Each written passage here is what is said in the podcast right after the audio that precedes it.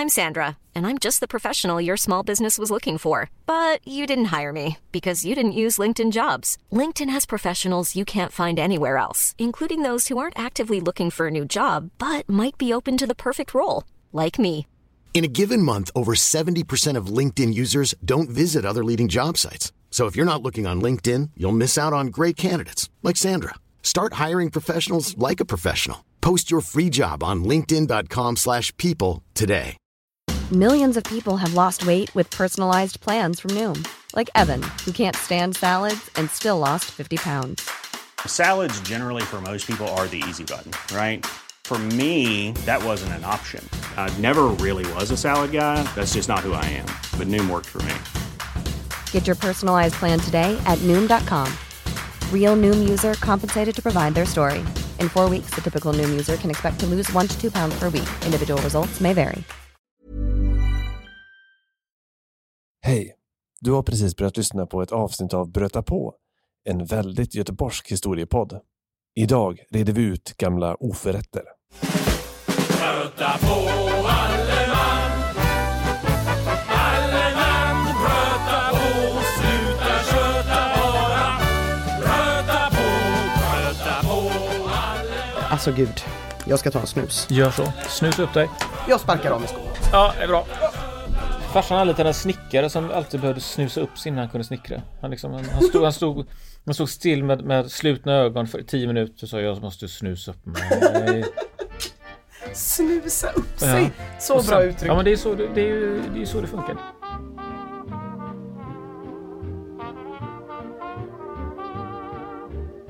Hörru du Christian Wedel. Ja, Ina Lundström, nu är vi igång igen här och i, idag är det du som har begärt ett specialprogram för ett angeläget ärende. Ja, nej men absolut. Jag var för inte så länge sedan i Fredrikshamn.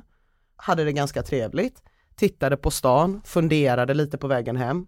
Såg mina medresenärer, mindes min ungdom och tänkte fy fan vad vi har behandlat den här stan illa vi göteborgare. Det här är en stad som hade haft alla möjligheter att leva ett 60, 70, 80 och 90-tal i liksom danskt godmod. Men istället har de varit tvungna att vara en sån avlastningsplats för svenskar med alkoholproblem i 60 år.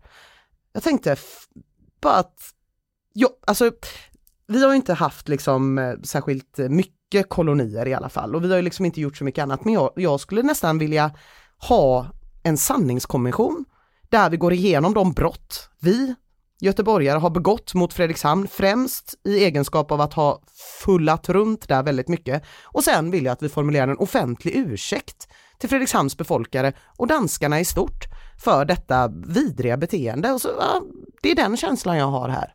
Alltså det här är ju ingen liten fläskkotlett som du, som du slänger jag ner här i stekpannan.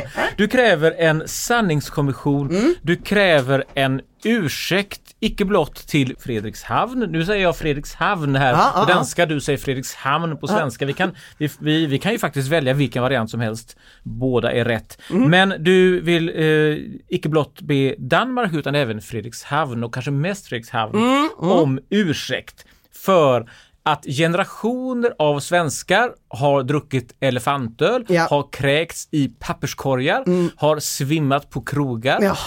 Har eh, vräkt ur sig otidigheter Mm. och otillbörliga närmande mot stackars oskyldiga danskor, Garanterat. bråkat med badmästare, blivit ovän med hovmästare, eh, tänk bara på 80-talet. spilt allt som, som man möjligen tänkbart kan spilla. Ja, jag förstår själva, själva grundprincipen här. Ja, men alltså tänk så här, tänk bara på 80-talet när Solstollarna gick på tv och det liksom stående skämtet i Solstollarna var att någon beställde wienerbröd på danska.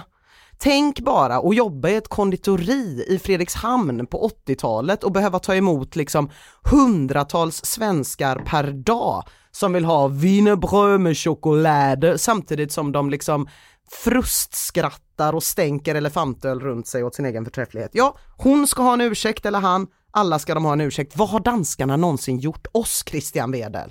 Ja, vad har danskarna gjort oss? Här finns ju möjligheter till en, en underbar historisk utvikning.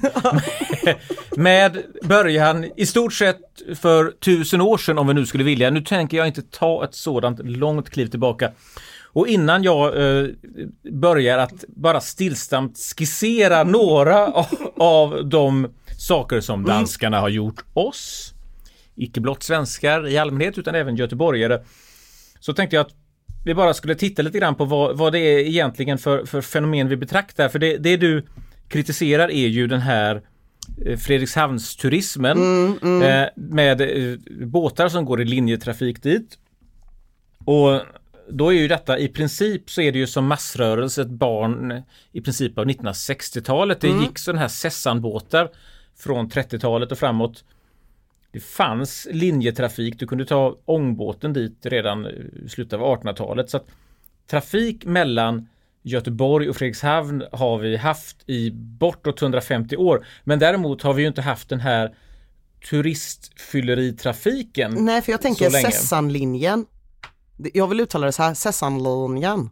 Jag vill ha ett sånt dyrt Göteborgs i, i Sessanlinjen. Det låter lite fint. Du menar att, att Sessanlinjen var så förfinad att den var höjd över allt vulgärt fylleri? Ja, Jag det bara tycker jag kanske möjligen är att ta i.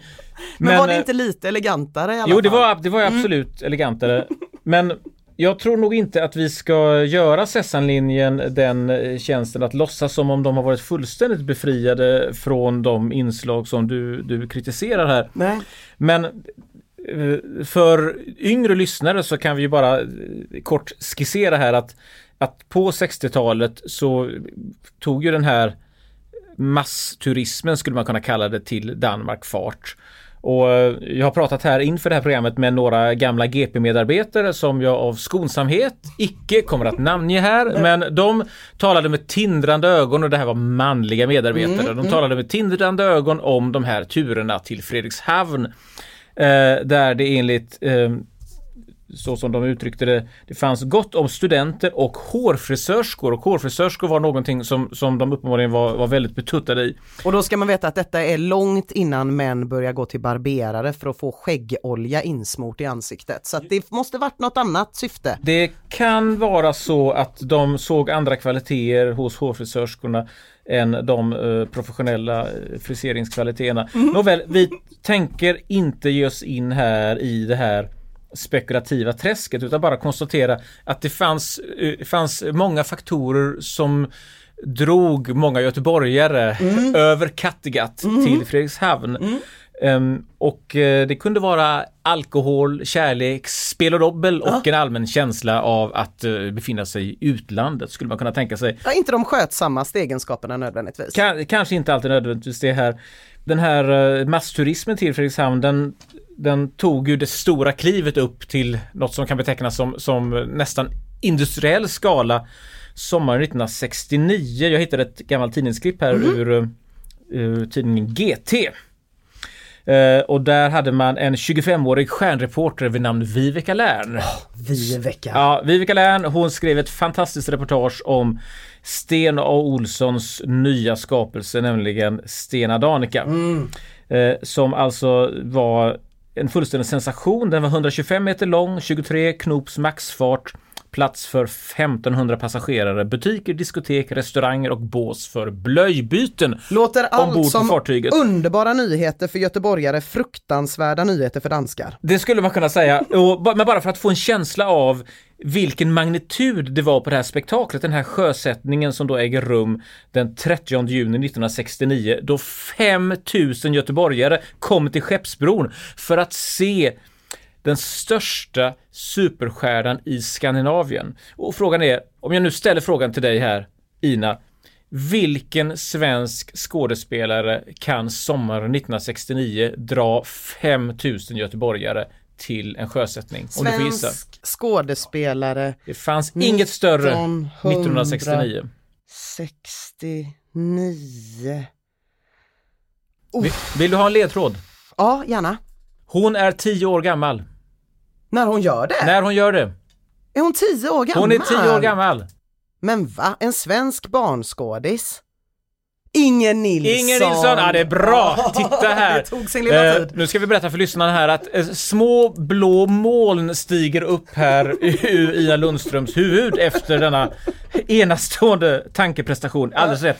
Inger Nilsson är där och eh, Vivica Lärn, den 25-åriga stjärnreportern, skriver i det här reportaget om Stena Danica där hon har framhållit att de inte bara har diskotek och restauranger utan också blå, bås för blöjbyten. Hon skriver Intet kan brinna på Stena Danica utom servetterna. Det tycker jag som, som reporter att det är en, en utsökt formulering. Ja, Men då har du klart för dig, eller då har vi i alla fall tecknat en Absolut. bild av, det är stort. av hur, hur stor den här Ja men precis, och det man måste turismen komma ihåg till är ju Fredrikshamn har att varit. eh, på den här tiden det fanns liksom inte, det var, gick inte att flyga en weekend till Barcelona för 200 spänn med Ryanair plus att lägga någon hundralapp på Airbnb utan liksom möjligheterna att resa, alltså det var ju så mycket billigare att resa med bil jämfört med att resa med flyg på den här tiden så det var ju verkligen vägen till Europa. Jag menar herregud, eh, bron finns ju inte ens mellan Köpenhamn och Malmö. Så att det är ju färja som gäller helt enkelt. Om vi nu ändå skulle försöka gå tillbaka till själva, själva huvudspåret här, denna sanningskommission. Mm. Hur skulle, Eh, hur ser själva anklagelseakten ut? Vad är det som eh, Göteborg och Sverige måste be om ursäkt för? Ja, alltså det är eh, våra låga alkoholskatter, eller förlåt, våra höga alkoholskatter tycker jag att vi ska be om ursäkt för. Jag tycker att vara ett land som skaffar mycket högre alkoholskatt än ett grannland, det är lite som att vara två hus ute på landet varav den ena skaffar portkod men inte den andra.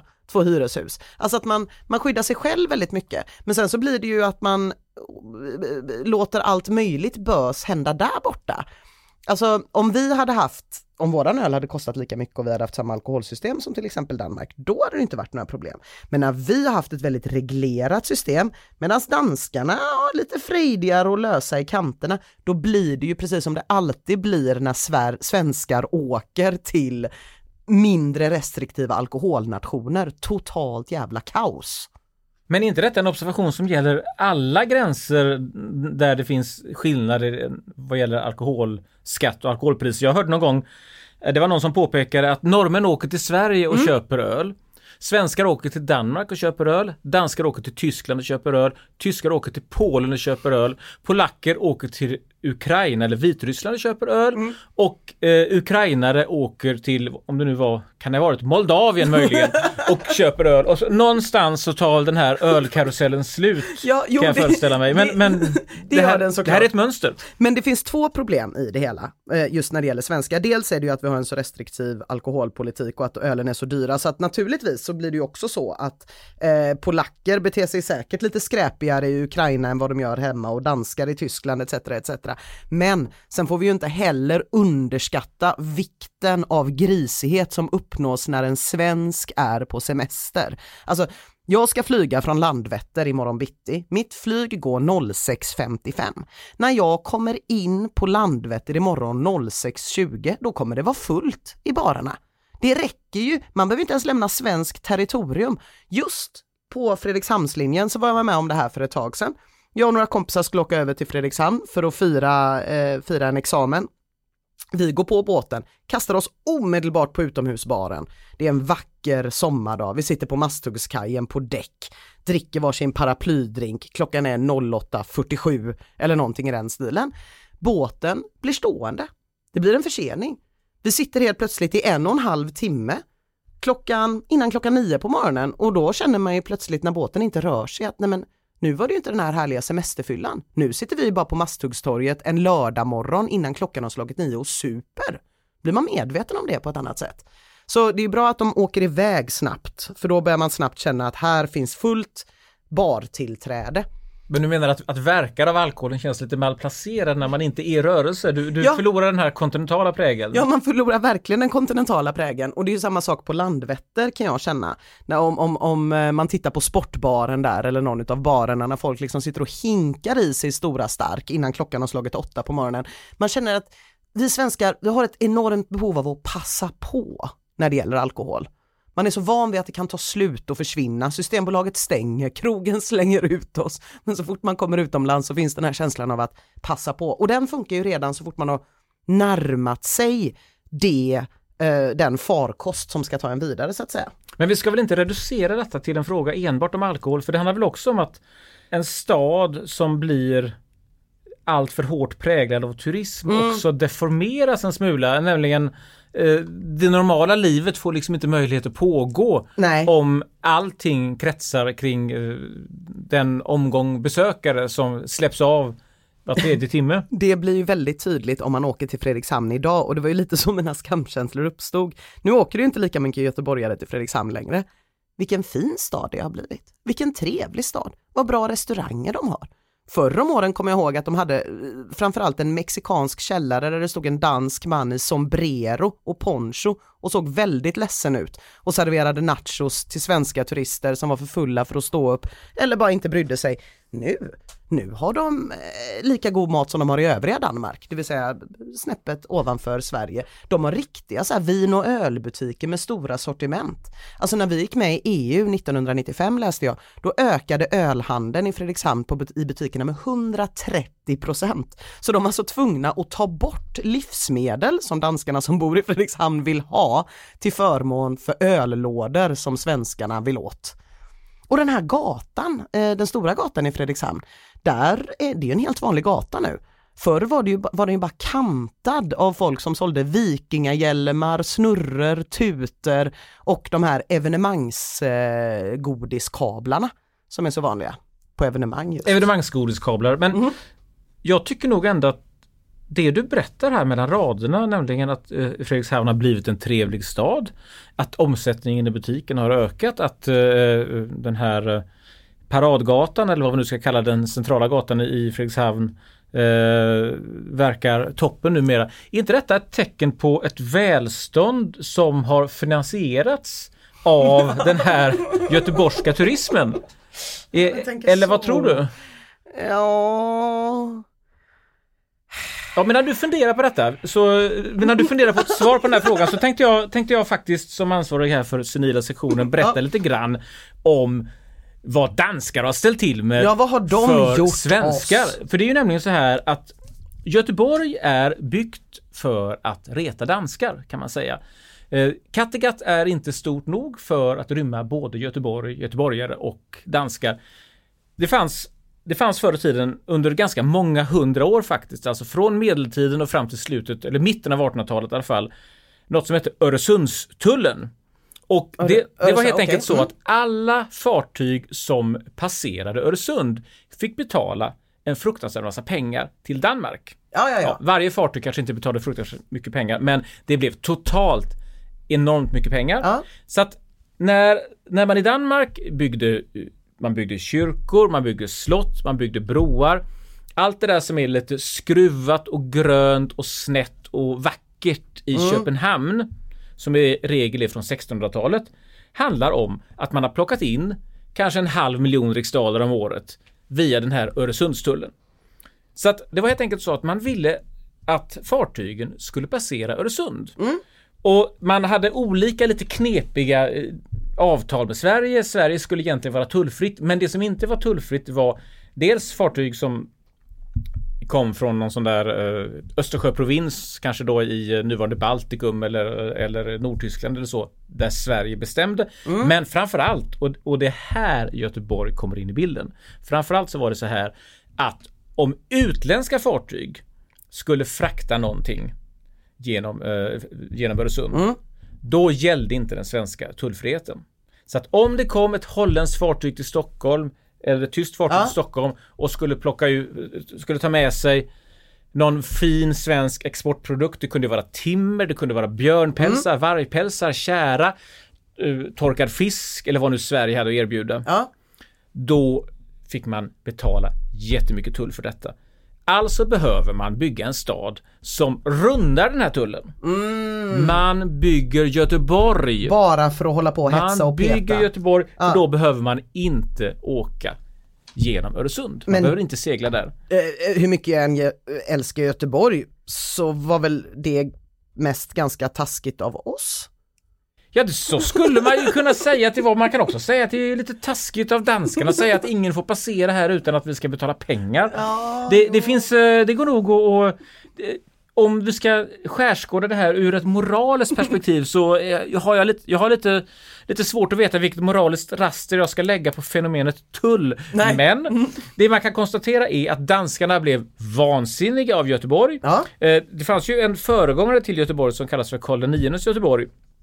Som byggdes på Hisingen. Det brände ju danskarna ner efter bara 4-5 år. Ja, ja det var danska, ja då Dans, var de det ju var danskarna som var där och brände. Ja, Och man kan säga att allt i försvarsväg i Göteborg har varit inriktat på att försvara sig mot danskar. Det är inte så att man har gått omkring och varit orolig för ryssar Nej. eller, eller engelsmän utan det är Danmark som man ska försvara sig mot. mm, mm.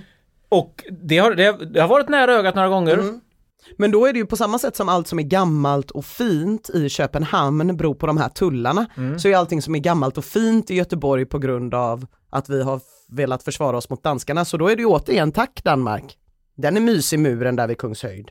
Men det var ju en, det var ju en intressant det var, det var ju ett intressant perspektiv här att vi ska då tacka danskarna för att vi tvingades barrikadera oss i Nej, 200 men om år. de, om de ska, Mm. om, om det är en förmildrande omständighet att de har med sitt, eh, med, med, sin, med turismen som vi har kommit med kunnat bygga massa gott, då tänker jag att då, då, då borde det gå på ett ut i alla fall. Det är alldeles riktigt. Men skulle man då inte ändå kunna tänka sig att eh, Ja till exempel vid två tillfällen både 1717 och 1719 så låg ju danskarna och bombarderade ju för fullt för att eh, ta sig in till Göteborg och förstöra allt de kom över. Ja, det var ju tråkigt Det, förstås. ja det var lite tråkigt gjort av danskarna. Ja, det var trist. De kom inte hela vägen därför att eh, Nya Älvsborgs fästning låg ju då och höll emot kan man säga. Mm. Och de hade också lite kanoner på hissingen och, och eh, lyckades eh, klara det här ganska bra.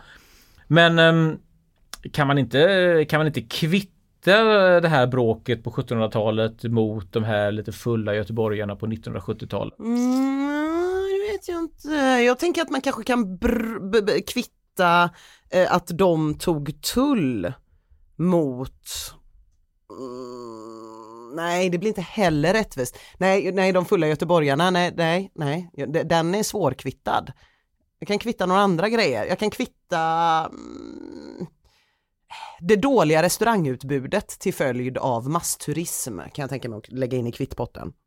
Men är det också så här att du eh, ser du ingen fördel för, för Fredrikshavn överhuvudtaget med det här utbytet? Jag misstänker att Fredrikshavns kommunpolitiker har varit ganska angelägna om att, om att den här trafiken ska pågå. Jo, det är sant, det är sant. Eh, nu så tror jag nog att Fredrikshamn är ganska nöjda. Nu är det ju hyfsat skötsamt i alla fall, får man säga, på färgerna, tycker jag i alla fall när jag har varit i Fredrikshamn. Eh, och Fredrikshamn, det är ju inte den där, även svenskar förutan, den där sprudlande levnadsglada danska staden, utan det är ju rätt dött där på kvällarna, får man ändå säga.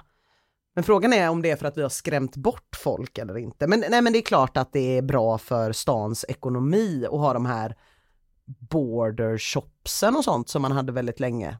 Men vet du vad, eller vänta lite nu, nu känner jag så här, blir inte det väldigt mycket som sådana här all inclusive resor?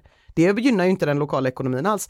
Det hade de ju länge med Stena Line. Man åkte över, man lämnade inte ens bryggan. Man åkte över, man gick ner i en sån affär, man var i Fredrikshamn sammanlagt en halvtimme, ti- precis tillräckligt länge för att kunna gå ut på paradgatan, urinera och skrika wienerbröd och sen bara ta båten hem igen. Det, det var vad man fick då. Dåligt för landets ekonomi.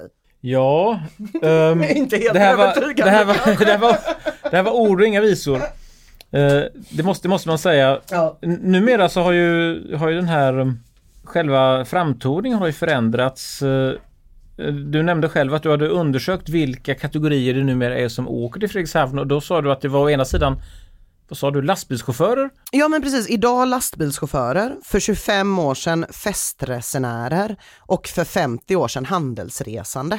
Så stod det vad jag kunde hitta på, på Stena Lines hemsida. Att de har skrivit det lite så, men de jobbar ju väldigt mycket med att försöka få folk, eh, få barnfamiljer och sånt att åka. Men det jag tycker är lite intressant med Fredrikshamn nu är att det känns som att man, nu vet vi inte riktigt vad vi ska ha staden till.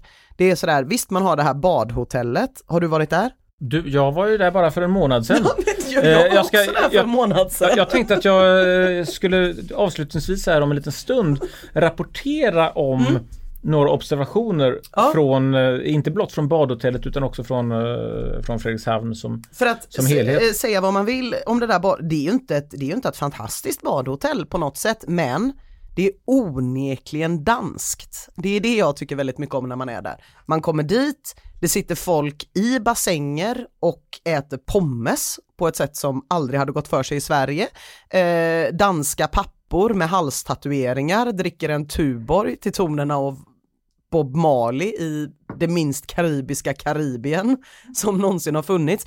Så det är en väldigt sån, lite mysig, lite dansk, men också ganska konstig känsla som jag tror kanske inte kommer attrahera så många barnfamiljer, för det är ju i princip Lerums vattenpalats fast i Danmark. Ja, och så går det ju att få ett glas öl också. Ja, det är ja väl något som precis. papporna ändå kanske Pappa kan tycka är gott. Eh, Ja. Och mamman också för den delen Ja, ja, möjligen uppskattar. Men det finns ju ett spår som vi överhuvudtaget inte har talat om här och det är ju att eh, båten går ju faktiskt i två riktningar. Den går ju dels till Fredrikshavn Ja. men den går ju också till Göteborg. Är det inga, är det inga danskar som kommer till Göteborg?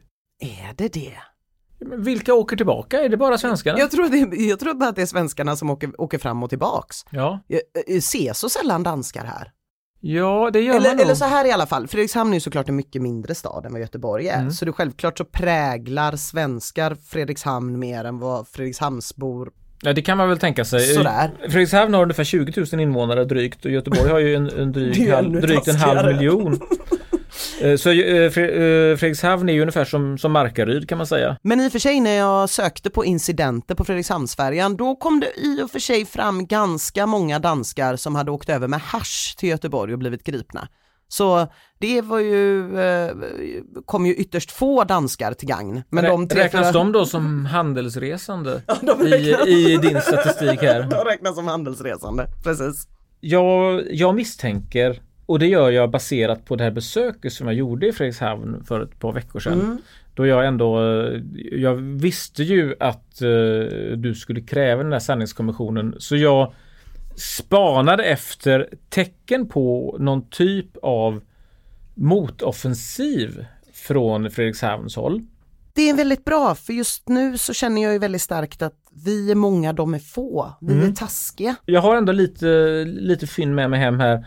Ja, det fanns till exempel en restaurang som hette Blackstone, alltså Svarta stenen. Jag funderade på om det här kunde vara någon typ av liten, liten signal till Röda sten i Göteborg. Men Ja. jag var också osäker på vilken typ av signal det skulle vara i så fall.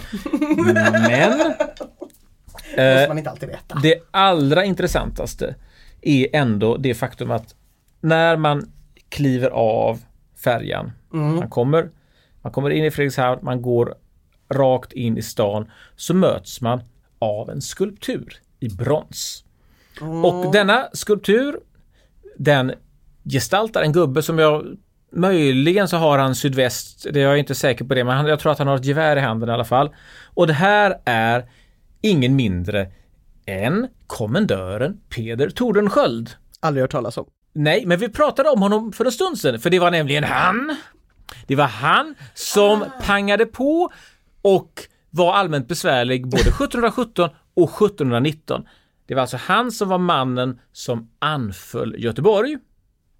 Och då är det så här att han är en spännande dansfigur. Han eh, var begåvad, fruktansvärt temperamentsfull. Han eh, rörde på sig ständigt. Han eh, vid ett tillfälle så råkar han invadera fästningen i Marstrand. Det var hans finaste merit. Han hamnade också Vadå i... rå, vänta, paus. Vadå råkade invadera? Jo, han... Eh, Hur gör man det? Jag menar jag kan råka göra grejer, välta någonting, när jag har druckit några öl kan jag råka sjunga karaoke. Men det är väldigt sällan jag råkar invadera Marstrand. I det här fallet så anses det vara så mycket list och fiffighet från hans sida i kombination med så mycket dumhet och ofiffighet från svenskarnas sida.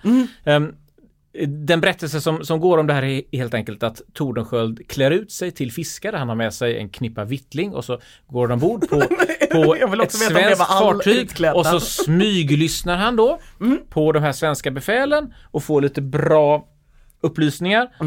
Och sedan så eh, på något vis så ställer de sig på ett berg och skriker in till svenskarna att det är meningslöst att göra motstånd.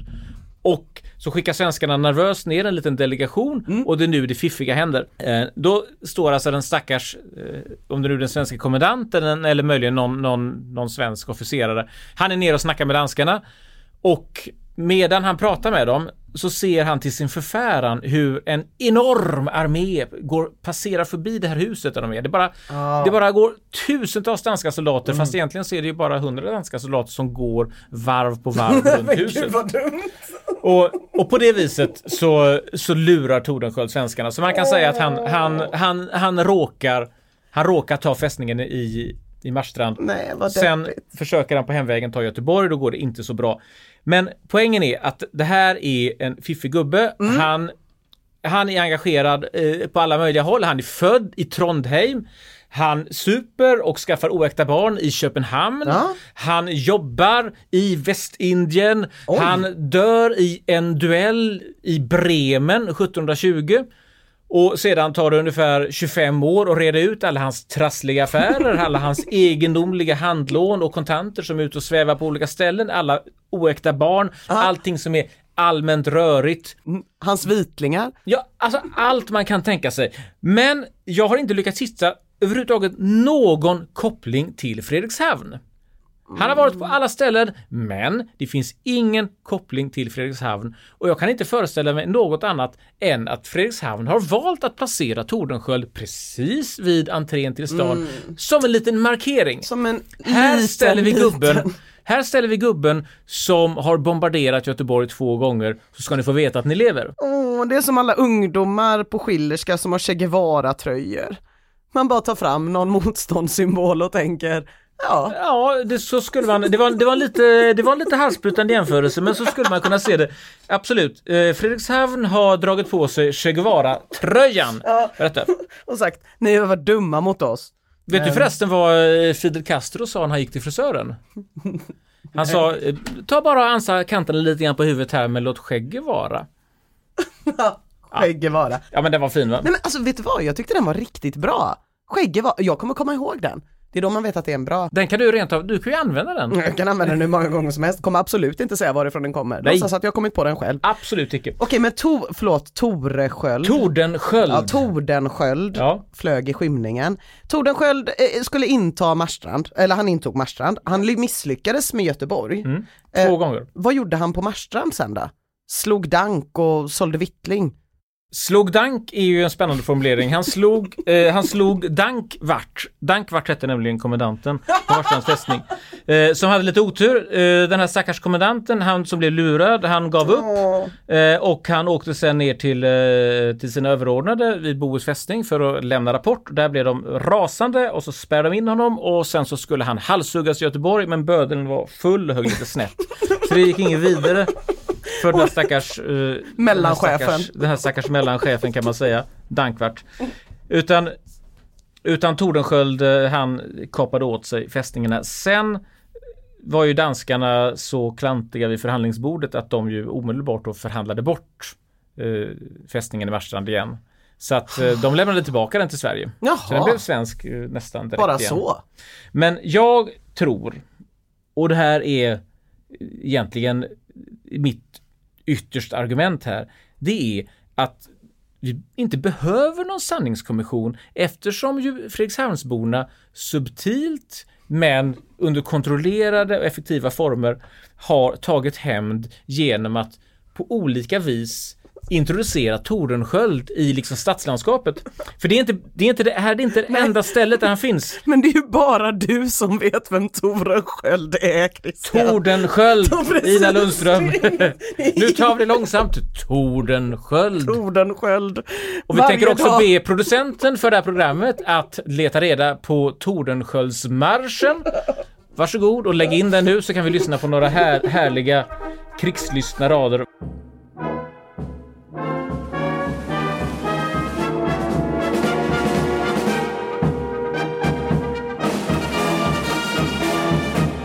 Jo, inte nog med att man möter honom på gatan när man kommer ut mitt i natten och ser denna mäktiga skulptur. Utan det är också så här att det finns minst tre restauranger i Fredrikshamn som heter Tordenskjöld. Oj vad opraktiskt. Mycket opraktiskt. Eh, Det är lite, lite varianter av namnet Tordenskjöld, men de heter det på något sätt. Så jag föreställer mig att meningen är att du som svensk möjligen ska kunna dricka din Tuborg Guld. Du ska möjligen kunna bada. Du kanske ska, kan köpa den där, den där halsduken. Du kanske kan eh, äta den här danska gräddglassen som på något vis är tillåten att förtära bara för att man har åkt över Kattegatt. Då man ju får äta glass tre gånger om dagen. Det Ja. finns ju en sådan fin regel. Men om du blir lite för stöddig och kanske lite för kolonial i din attityd så kommer du någonstans alltid att på något sätt påminnas om Tordenskjöld och därför har Fredrikshavn redan från början helt enkelt tagit hämnd på göteborgarna. Jag har aldrig lagt märke till den statyn. Men jag tror jag har sett någon, någon eh, halvt medvetslös svensk stå och luta sig mot den när de kissar. Men vet du vad, jag är ändå, jag är ändå glad att de har Tordenskjöld. Jag tycker det känns härligt, tror jag. Eller så känns det bara ännu mer förnedrande. Jag vet inte om det här liksom är en fri, alltså om det här är Lasse, Dahl, Lasse Dahlqvists Hallå du gamle indian eller om det är eh, verklig, eh, verklig stolthet här. Men, men Ska man liksom tycka att det räcker för vad vi har gjort? Tordenskjöld. To- Tordensköld. Tordenskjöld, ja. Tordensköld. Jag tror danskarna säger. Nej, vet vad, vet vad, vet vad? Okej, ingen, jag kan tänka mig att stryka sanningskommissionen kommissionen Ja. om eh, de döper om ett av Stena-fartygen till Torensköld. Jag Alltså vi se, får ju ha li- Se alltså, där! vad, vad ett nytt inspel. lite mer, lite mer tycker jag. Eller, eller kanske att vi donerar en lite, fast det är också väldigt sådär uppifrån och ner och klapp på huvudet-aktigt. Eller så tänker vi bara så här att någon annan skit har de gjort när de är i Tyskland och köper öl. Danskarna. Ja. För tyskarna har ju aldrig ställt till något elände för någon annan. Så där, där, där, där kan vi ju definitivt bromsa. Nej, men kan man inte... Eh, jag tycker ändå att det är att ta i att låta, eh, att, eh, låta stackars Stena Line bära hundhuvudet här. Men om vi tänker oss som en kompromiss här, att du får din sanningskommission. ja tack! Du får din sanningskommission. Eh, vi reder ut alla de där som har kräkts i papperskorgar. Ja. Alla de där som eh, har hävdat att de har blivit luggade på tre danska kronor på en krog och därför vägrar gå utan att få tala med hovmästaren först. Eh, alla de som har missat båten. Alla de som inte har blivit ombordsläppta på båten. Det tycker jag det är möjligen någonting som man skulle kunna lasta Stena Line för. Ja. Jag har sett flera gånger hur resenärer som inte släpps ombord istället på något vis då bara Donerar vi dem? något dygn extra i Fredrikshavn. Men jag kan alltså tänka mig en sån här, en sån här kommission. Men då vill jag, eh, eftersom ju en kommission alltid får ett direktiv, alltid får ramar, då skulle jag vilja säga att den kronologiska ramen för de här direktiven inte ska börja med hovfrisörskorna och eh, da- dansbåtarna Nej. och elefantölen 1963 på våren, utan att den helt enkelt ska börja 1717. När Marstrand schabblas bort. Ja, Marstrand schabblas bort 19- 1719, men det var, det var lite schabbel 1717 också och framförallt så låg de ju och sköt på Göteborg. Ja just det, Något så in i bomben. Ja okej, okej. Så kan vi enas om detta? Eh, eh, sanningskommission, start år 1717 och eh, vi har gjort några lyssnare uppmärksamma på att Torensköld fanns. Ja det känns som ett dagsverke Vi är Christian. nöjda. Ja. Ska, då, tar vi, var- då tar vi varsin dansk guldexport på detta och går vidare rakt in i dimman över Kattegatt.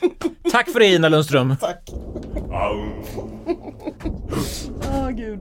Jeg vil synge om en helt ved sund og bælt Om en herre kækkerbold Om den tabre Tordenskjold Så en gang på den svenske strand. Gik han med sin flok i land. Pludselig kom et rytterhold Som ville fange Tordenskjold En dragon stak hånden frem Men han trak den aldrig